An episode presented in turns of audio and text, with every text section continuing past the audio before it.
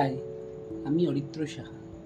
আমার প্রথম Bangla podcast show Safarnama your travel guide season one Bangladesh সিরিজের নবম পর্বে সবাইকে স্বাগত। আমি কথা দিয়েছিলাম সফরনামার প্রতিটি পর্ব জুড়ে থাকবে আমার চোখে দেখা ওপার বাংলার কাহিনী। থাকবে চৌষট্টিটি জেলার গল্প, খাদ্যাভাস, জীবনযাত্রা, দর্শনীয় স্থান ইত্যাদি। গত পর্বে আমি তুলে ধরেছিলাম বাণিজ্যিক রাজধানী চট্টগ্রামের ইতিহাস। যারা এখনও শোনেননি, ঝটপট করে শুনে ফেলুন। আমার প্রতিটি পর্বকে এতটা ভালোবাসা দেওয়ার জন্য সকল শ্রোতা বন্ধুদের জানাই অসংখ্য ধন্যবাদ। আজকে আমি যে জেলার কথা বলব, সেটি হলো বাংলাদেশের সবথেকে প্রাকৃতিক সৌন্দর্যে ভরপুর এবং সবচাইতে ব্যস্ততম বাণিজ্যিক রাজধানী তথা আন্তর্জাতিক সমুদ্র বন্দর নাম চট্টগ্রাম। আজকের এই পর্বে আমি তুলে ধরব চট্টগ্রামের সমস্ত দর্শনীয় স্থান। প্রথমে যেখান দিয়ে শুরু করব সেটি হল বায়োজিৎ বোস্তামির মাজার। ইরানের বিখ্যাত পার্সিয়ান সুফি বায়োজিৎ বোস্তামি তার নামে গড়ে ওঠা বায়োজিৎ বোস্তামির মাজারটি চট্টগ্রামের নাসিরাবাদের একটি পাহাড়ের উপরে অবস্থিত। স্থানীয় মানুষ ছাড়া বিদেশ থেকে আসা পর্যটকদের কাছে অত্যন্ত আকর্ষণীয় স্থান। মোগল আমলে তৈরি এই স্থাপত্যের পাদদেশে আছে সুবিশাল দিঘি। অত্যন্ত বিরল প্রজাতির কাছিমে দেখা মেলে। কাছিম অর্থাৎ কচ্ছ বিপন্নপ্রায় এই প্রজাতির কাছিম বোস্তামজির কাছিম নামে আন্তর্জাতিকভাবে স্বীকৃত। এরপরে যে জায়গাটির নাম বলব, তার নাম হলো খানগেট চট্টগ্রাম শহরে প্রবেশ করার সময় কর্নেল হাটি যে লাল ইট আর শ্বেতপাথরে নির্মিত তরুণটি পার হতে হয়, তার নাম হলো খানগেট এটি আধুনিক স্থাপত্য শৈলীতেই নির্মিত।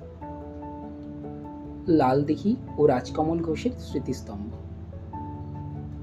চট্টগ্রাম নগরী জেল রোডে শেষ সীমানা অবস্থিত লালদিঘি চট্টগ্রাম বিভাগের শ্রেষ্ঠ ঐতিহ্যবাহী স্থান। ইস্ট ইন্ডিয়া কোম্পানির আমলে এন্তেকালি কাছারি বা জমি সংক্রান্ত অফিসটিকে লাল রঙে রঞ্জিত করা হয়েছিল এবং পূর্ব দিকে অবস্থিত জেলখানাটিও ছিল লাল রঙের। সেই সময় জেলখানাটি লালঘর নামে পরিচিত লাভ করে ও অফিসটিকে বলা হতো লালকুঠি। এই ভবনগুলি লাল পাগড়িধারী পাহারাদাররা রক্ষণাবেক্ষণ করত। লালকুটি সংলগ্ন পুকুরটি ছিল ইংরেজ শাসক কর্তৃক বিশাল দিঘির আকারে রূপান্তরিত, যা পরবর্তীকালে লালদিঘি নামে পরিচিত হয়। এছাড়া নিকটবর্তী মাঠটি বর্তমানে লালদিঘির ময়দান নামে পরিচিত। দিঘির উত্তর পাশে আছে লালদিঘির প্রকৃত মালিক, স্বর্গীয় জমিদার রায়বাহাদুর রাজকমল ঘোষের স্মৃতিস্তম্ভ। পশ্চিম পাড়ে আছে একটি মসজিদ ও শহরবাসীর চিত্ত বিনোদনের জন্য নির্মিত হয়েছে সবুজ গাছপালায় ঘেরা পার্ক। প্রতি বছর বারোই বৈশাখ লালদিঘির পাড়ে, লালদিঘির ময়দানে জিব্বারের বলি খেলা অনুষ্ঠিত হয়। এই খেলার সূচনা করেছিলেন আব্দুল জব্বার। উনিশশো নয় সালের বারোই বৈশাখ।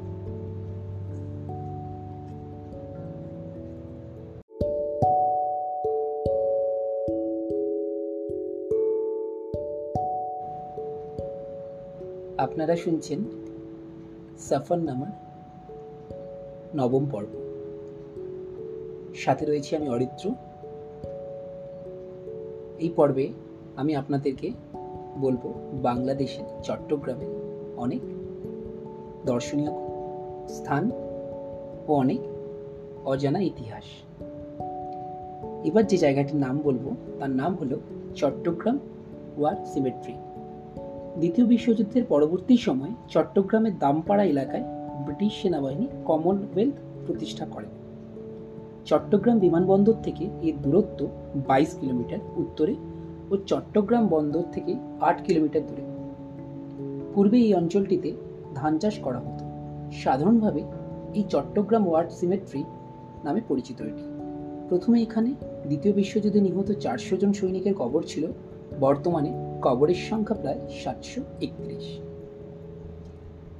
এরপরে আরেকটি জায়গার নাম বলব, সেটি হলো জাতিতাত্ত্বিক জাদুঘর। হ্যাঁ ঠিকই ধরেছে। জাদুঘর মানে ইতিহাসের এক ছোঁয়া। চট্টগ্রামের ব্যস্ত বাণিজ্যিক এলাকা আগ্রাবাদে জাতিতাত্ত্বিক জাদুঘরটি উনিশশো পঁয়ষট্টি সালে প্রতিষ্ঠিত হয়। এখানে প্রায় পঁচিশটি সাংস্কৃতিক গোষ্ঠীর বিলুপ্ত হয়ে যাওয়া দৈনন্দিন জীবনে ব্যবহৃত কিছু দুর্লভ সামগ্রী রক্ষিত আছে। মোট চারটি গ্যালারি, একটিতে ভারতবর্ষ, অস্ট্রেলিয়া ও পাকিস্তানের কয়েকটি সম্প্রদায়ের জীবনযাত্রার প্রণালী প্রদর্শিত করা হয়েছে। এশিয়ার মধ্যে এই জাদুঘরটি দ্বিতীয় স্থান অধিকার করে রয়েছে। Court building. ঐতিহাসিক কোর্ট বিল্ডিংটি লালদিঘি এলাকায় ফেওরি হিল, অর্থাৎ পুরীর পাহাড়ে অবস্থিত। যদিও সংরক্ষণের অভাবে এই ঐতিহাসিক ভবনটি তার প্রাচীন রূপ হারাতে বসেছে। ফয়েজ লেক ও ফিরোজ শাহ লেক। চট্টগ্রামে তিনশো ফুট উঁচু পাহাড়তলি এলাকায় অসম বেঙ্গল রেলওয়ে তত্ত্বাবধানে রেল কলোনির বাসিন্দাদের জলের অভাব মেটানোর উদ্দেশ্যে উনিশশো চব্বিশ সালে তিনশো ছত্রিশ একর জায়গায় এক কৃত্রিম হ্রদ খনন করা হয়। তৎকালীন রেল প্রকৌশলী ফয়ের নামানুসারে এই হ্রদটির নামকরণ করা হয় ফয়েজ লেক। বারো মাস জলে পরিপূর্ণ এই লেকটির জল পাহাড়ের ফাঁকে ফাঁকে ছড়িয়ে আছে। এছাড়া এই পাহাড়ি এলাকাতে রয়েছে আধুনিক মানের নানা রকমের রাইডস। ফয়েজ লেকের প্রবেশমুখেই রয়েছে চট্টগ্রাম চিড়িয়াখানা ও অ্যামিউজমেন্ট পার্ক। রেলওয়ে কর্তৃপক্ষের তত্ত্বাবধানে উনিশশো কুড়ি সালে ফিরোজ শাহ কলোনির পাশে ফিরোজ শাহ লেকও খনন করা হয়েছিল। এবার গন্তব্য সমুদ্র সৈকত। নাম পতেঙ্গা। পতেঙ্গা সমুদ্র সৈকতটি চট্টগ্রাম শহরের বাইশ কিলোমিটার দক্ষিণে কর্ণফুলী নদীর মোহনায় অবস্থিত। এই স্থানটি পর্যটকদের কাছে বিশেষভাবে আকর্ষণীয়। জলের মাঝে ভাসমান আলো ঝলমলে জাহাজগুলি সন্ধ্যের পর থেকে তীরবর্তী মানুষদের মনে রেখাপাত করে। উনিশশো একানব্বই সালে ঘূর্ণিঝড় এই সৈকতটিকে ব্যাপকভাবে ক্ষতিগ্রস্ত করেছিল। পতেঙ্গার কাছাকাছি শাহ আমানত আন্তর্জাতিক বিমানবন্দর ও বাংলাদেশ নৌবাহিনীর ঘাঁটি অবস্থিত। বিমানবন্দরের সম্মুখের কর্ণফুলী নদীটি দেখতে কিন্তু অপরূপ। কর্ণফুলী নদীটি রাঙামাটি ও কাপ্তাইয়ের পাশ দিয়ে প্রবাহিত, যদিও ভারতের লুসাই পাহাড় থেকে এই নদীর উৎপত্তি। দু হাজার দশ সালে কর্ণফুলী নদীর ওপর গড়া হয়েছে আধুনিক শাহ আমানত সেতু। চট্টগ্রাম শহর থেকে পতেঙ্গাতে বেবি ট্যাক্সি বা টেম্পু করে আসা যায়। DC hill. চট্টগ্রাম শহরে বৌদ্ধ মন্দির সড়কে অবস্থিত ডিসি হিল। পাহাড়টির শীর্ষদেশে চট্টগ্রামের জেল কমিশনার বাসভবন। বেশ বড় বড় গাছ দ্বারা পাহাড়টি শোভিত ও দর্শনীয় স্থান। চট্টগ্রাম শহরের কেন্দ্রবিন্দু জিরো পয়েন্ট থেকে এর দূরত্ব এক কিলোমিটার। এই হিলের পার্কে উনিশশো আটাত্তর সাল থেকে নিয়মিত নববর্ষ অর্থাৎ পয়লা বৈশাখ উৎসবটি পালিত হয়ে আসছে। রংমহল পাহাড়, চট্টগ্রাম বৌদ্ধ বিহার ও বুড়ো গোসাই মন্দির। পরবর্তী গন্তব্য ছিল এই জায়গাগুলিতে। আঠারোশো সালে বাংলাদেশ বৌদ্ধ সমিতি বৌদ্ধদের অন্যতম পুণ্যস্থান হিসেবে চট্টগ্রামের নন্দনকাননে চট্টগ্রাম বৌদ্ধবিহার প্রতিষ্ঠা করেছিলেন। উনিশশো সালে আন্দরকিল্লার রংমহল পাহাড়ে যখন চট্টগ্রাম জেনারেল হাসপাতাল নির্মাণের খনন কার্য চলছিল, তখন এক প্রাচীন বৌদ্ধমূর্তি পাওয়া যায়। সেটি বর্তমান বিহারের মূল মন্দিরের পার্শ্ববর্তী একটি মন্দিরে অধিষ্ঠিত করা হয়। মন্দিরটি বুড়ো গোসাই নামে পরিচিত। এই মন্দিরে অষ্টধাতু নির্মিত বুড়ো গোসাই বুদ্ধমূর্তিও আছে। বিহারের মূল ভবনের দ্বিতীয় তলায় গৌতম বুদ্ধের মূর্তি ও তার দুই পাশে বুদ্ধমূর্তির আসনের নিচে শ্রীমৎ অতীশ দীপঙ্কর, শ্রীজ্ঞান মহারথের ও পণ্ডিত উধম্ম বংশের মহারথের আদি মূর্তি আছে। এছাড়া শ্রীলঙ্কার সরকার থেকে প্রাপ্ত বোধিবৃক্ষের একটি চারা উনিশশো আশি সালে এই বিহারে রোপণ করা হয়েছিল। উনিশশো একানব্বই সালে এই বৃক্ষের নিম্নদেশে বোধি মণ্ডপ নির্মিত হয়।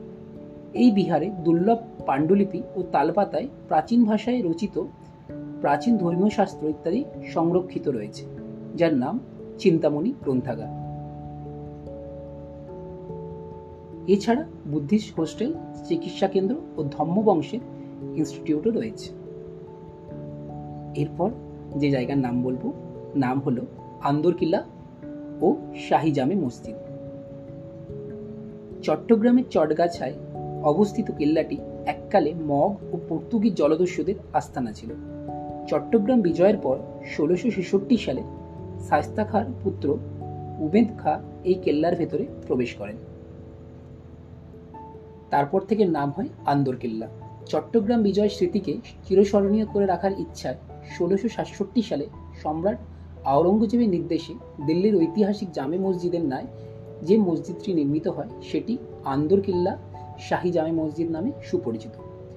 এই মসজিদের শিলালিপিগুলির সাথে সিরিয়ার রাক্কা নগর স্থাপত্যকলার যথেষ্ট মিল রয়েছে। এরপরে যে জায়গাটির নাম বলব, তার নাম হলো শ্রী শ্রী চট্টেশ্বরী কালীমায়ের মন্দির। বাংলাদেশের বিখ্যাত হিন্দু মন্দিরগুলির মধ্যে চট্টগ্রামে চট্টেশ্বরী সড়কের তিন পাহাড়ের কোণে অবস্থিত শ্রী শ্রী চট্টেশ্বরী কালীমায়ের মন্দিরটি বিখ্যাত। মন্দির চত্বরে মূল রাস্তা থেকে কয়েক ধাপ সিঁড়ি ভেঙে উঠতে হয়। চত্বরের বাদিকে রয়েছে আরেকটি কালী মন্দির ও ডান দিকে রয়েছে শিব মন্দির। এই মন্দিরের পাশে একটি কুম্ভ রয়েছে। এরপর আরেকটি তীর্থস্থান, নাম কৈবল্য ধাম আঠেরোশো দশ খ্রিস্টাব্দে প্রতিষ্ঠিত কৈবল্য ধামটি প্রায় আঠেরো একর পাহাড়ি এলাকা জুড়ে বিস্তৃত হিন্দুদের একটি তীর্থস্থান। সীতাকুণ্ড পাহাড় ও ইকো পার্ক। হিমালয় থেকে বিচ্ছিন্ন সীতাকুণ্ড পাহাড়টি হিমালয়ের দক্ষিণ ও দক্ষিণ পূর্ব দিকে ঘুরে ভারতবর্ষের আসাম ও ত্রিপুরার মধ্য দিয়ে ফেইনি নদী পেরিয়ে চট্টগ্রামে প্রবেশ করেছে। সীতাকুণ্ডের চন্দ্রনাথ পাহাড় সহ পার্শ্ববর্তী এলাকা জুড়ে রয়েছে ঝর্ণা ও নানান প্রজাতির বৃক্ষ। নাম, সীতাকুণ্ড ইকো পার্ক। দু হাজার চার সালে এই ইকো পার্ক গড়ে তোলা হয়েছে। চট্টগ্রাম শহর থেকে প্রায় সাঁত্রিশ কিলোমিটার দূরে চট্টগ্রাম ঢাকা সড়কপথের উত্তরে এই সীতাকুণ্ড অবস্থান। এরপরে যে জায়গাটির নাম বলব তার নাম হলো চন্দ্রনাথ পাহাড়। এই পার্কের পাশেই রয়েছে এই চন্দ্রনাথ পাহাড়। এই পাহাড়ের সর্বোচ্চ চূড়ার উচ্চতা প্রায় তিনশো পঁয়ষট্টি মিটার। পাহাড়ে ওঠার সময় পথটি যথেষ্ট দুর্গম। পাহাড় কেটে বানানো সিঁড়ির ধাপগুলো বড়ই উঁচু। তবে চলার পথে শ্মশান, মঠ, মন্দির ও বেশ কয়েকটি ধর্মশালা, ঝর্ণা ছাড়াও দেখে নেওয়া যাবে এখানে ভবানী মন্দির, স্বয়ম্ভুনাথ মন্দির প্রাচীন বিরূপাক্ষ মন্দির ও পাহাড়ের একবারেই চূড়ায় অবস্থিত চন্দ্রনাথ মন্দির। এখানে প্রতি বছর শিব চতুর্দশীর দিন ভক্তেরা পুজো দিতে আসেন সীতাকুণ্ডে তিন দিন মেলা বসে। চট্টগ্রামের অলঙ্কার মোড় থেকে রিক্সা বা সিএনজি চালিত অটো রিক্সায় চেপে ইকো পার্কে পৌঁছানো যায়। আর রাস্তা দুর্গম হলেও অত্যন্ত মনোমুগ্ধকর। এছাড়া আপনি এই সমস্যা এড়ানোর জন্য গাড়ি বা সিএনজি চালিত অটোরিকশার ভাড়া নিতে পারবেন। এরপরে যে জায়গাটির নাম বলব, সেটি হলো একটি দ্বীপ, নাম সন্দ্বীপ। মেঘনা নদীর মোহনায় অবস্থিত সন্দ্বীপ বাংলাদেশের অত্যন্ত প্রাচীন ও ঐতিহ্যবাহী দ্বীপ ও চট্টগ্রাম জেলার একটি দ্বীপ উপজেলা। আয়তন প্রায় সাতশো বাষট্টি বর্গ কিলোমিটার। একদা সন্দ্বীপ লবণ শিল্প, বস্ত্র শিল্প ও অল্প খরচে মজবুত, সুন্দর জাহাজ নির্মাণের জন্য পৃথিবী ছিল। এরপরে চট্টগ্রাম শহরটিকে উপভোগ করার জন্য যে জায়গাটির নাম বলব, তার নাম হলো চেরাগি পাহাড় ও কর্ণফুলী নদী। বাটালি বা চেরাগি পাহাড়ের উচ্চ চূড়ায় উঠলে সমস্ত চট্টগ্রাম শহর ও কর্ণফুলী নদীর অপূর্ব দৃশ্য উপভোগ করা যায়।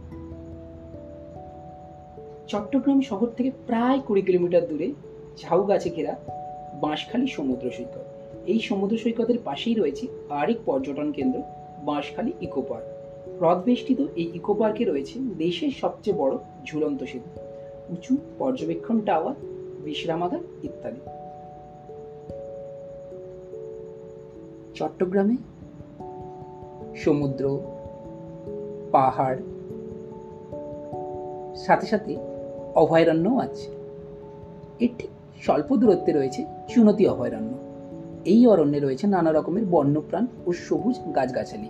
শহরের বহদ্দারহাট থেকে এক ঘণ্টা সফরে এসে নামতে হবে মঞ্চুরিয়া বাজারে।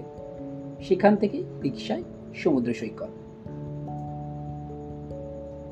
এরপর যে জায়গাটির নাম বলব, নাম হলো বাংলাদেশ মিলিটারি একাডেমি। চট্টগ্রামের ভাটিয়ারি এলাকায় রয়েছে বাংলাদেশ মিলিটারি একাডেমি। উনিশশো চুয়াত্তর সালে সবুজ পাহাড়ে ঘেরা এই একাডেমি প্রতিষ্ঠিত হয়। যদিও পরবর্তীতে ভাটিয়ারিতে এর স্থান হয় উনিশশো ছিয়াত্তর সালের মার্চ মাসে।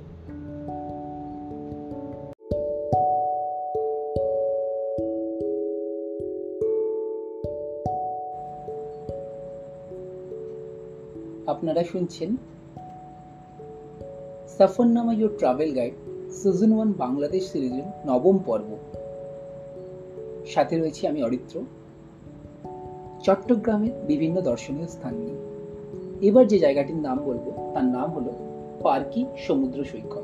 শহর থেকে প্রায় সতেরো কিলোমিটার দূরে আনোয়ারা উপজেলায় গহিরা অঞ্চলে রয়েছে পার্কি সমুদ্র সৈকত। প্রায় পঁচিশ কিলোমিটার দীর্ঘ এই সৈকতের তীর জুড়ে রয়েছে বিস্তীর্ণ ঝাউবন। শহর থেকে পার্কি সৈকতে যাওয়ার জন্য রয়েছে বাস ও অটোরিকশা। কুমারীকুণ্ড ও বাড়বকুণ্ড চট্টগ্রামে কুমিরা পাহাড়ের ওপর ছোট্ট একটি পাহাড়ি ঝর্ণা রয়েছে। এর নাম কুমারীকুণ্ড। এর প্রধান বৈশিষ্ট্য হল প্রায় দশ হাত এলাকা জুড়ে সর্বদা আগুন জ্বলে। সীতাকুণ্ড বাজার থেকে প্রায় পাঁচ কিলোমিটার দক্ষিণে বাড়বকুণ্ড পাহাড়ে বাড়বকুণ্ড নামক উষ্ণ প্রস্রবণ রয়েছে। ছোট্ট এই জলপ্রপাতে সর্বদা আগুন জ্বলতে দেখা যায়। তাই যারা চট্টগ্রাম যাচ্ছেন, অবশ্যই জায়গাটিকে দেখবেন এবং এই জায়গার প্রাকৃতিক রূপ যথেষ্ট। তাই অবশ্যই এই জায়গাটিকে একদমই মিস করবেন না। এরপর যে জায়গাটির নাম বলব, তার নাম হলো জিয়া স্মৃতি জাদুঘর। উনিশশো তেরো সালে ইংরেজ আমলে প্রতিষ্ঠিত সার্কিট হাউস এখন জিয়া স্মৃতি জাদুঘর নামে পরিচিত। উল্লেখ্য, উনিশশো একাশি সালে তিরিশে মে বাংলাদেশের তৎকালীন রাষ্ট্রপতি জিয়াউর রহমানের এই সার্কিট হাউসের চার নম্বর কক্ষে নির্মমভাবে ঘাতকের গুলিতে নিহত হন। শাহ আমানতের দরগা। লালদিঘির পূর্ব পাশে রয়েছে বিখ্যাত দরবেশ শাহ আমানত দরগা। শহরে সিরাজদৌল্লা সড়কে অবস্থিত চন্দনপুরা হামেদিয়া তাজ মসজিদ পর্যটনদের বিশেষ আকর্ষণীয় জায়গা। অষ্টাদশ শতাব্দীতে নির্মিত এই মসজিদটির ওপরে পিতলের তৈরি পনেরোটি গম্বুজ মসজিদটির স্থাপত্য ভাস্কর্যের মূল আকর্ষণ। এছাড়া রয়েছে শহর থেকে প্রায় বাইশ কিলোমিটার দূরে চট্টগ্রাম বিশ্ববিদ্যালয়।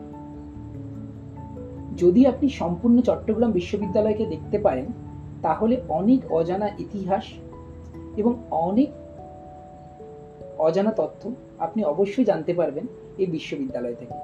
বিশ্ববিদ্যালয়ের প্রাকৃতিক সৌন্দর্য বিশ্ববিদ্যালয়কে একটি পর্যটন কেন্দ্রে পরিণত করেছে।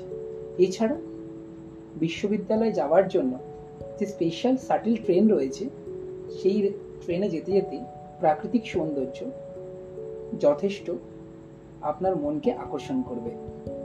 তাই অবশ্যই চট্টগ্রাম বিশ্ববিদ্যালয় দেখতে ভুলবেন না। চট্টগ্রামের আরেকটি প্রধান জায়গা হচ্ছে মৎস্য বন্দর, যার নাম পাথরঘাটা। এছাড়াও ছোট বড় অনেক জায়গা রয়েছে এই চট্টগ্রামে। আজ এটুকুই। আজকের পর্ব কেমন লাগল অবশ্যই জানাতে ভুলবেন না। পরিবার, প্রিয়জন, সকলের সাথে এই পর্বটিকে শেয়ার করুন। আর একটা কথা, এই পর্বে আমি তুলে ধরেছি চট্টগ্রামের বিভিন্ন দর্শনীয় স্থানের কথা। এতক্ষণ আপনারা শুনছিলেন Safarnama your travel guide season one Bangladesh সিরিজের নবম পর্ব, ভ্রমণ পিপাসু, চট্টগ্রাম। সাথে রয়েছিলাম আমি, অরিত্র। আমার এই পডকাস্টটিকে রেটিং রিভিউ দিতে ভুলবেন না সাবস্ক্রাইব করুন ফলো করুন। দেখা হবে আগামী রবিবার আরও একটি নতুন পর্বে। সবাই সুস্থ থাকুন ভালো থাকুন। ধন্যবাদ।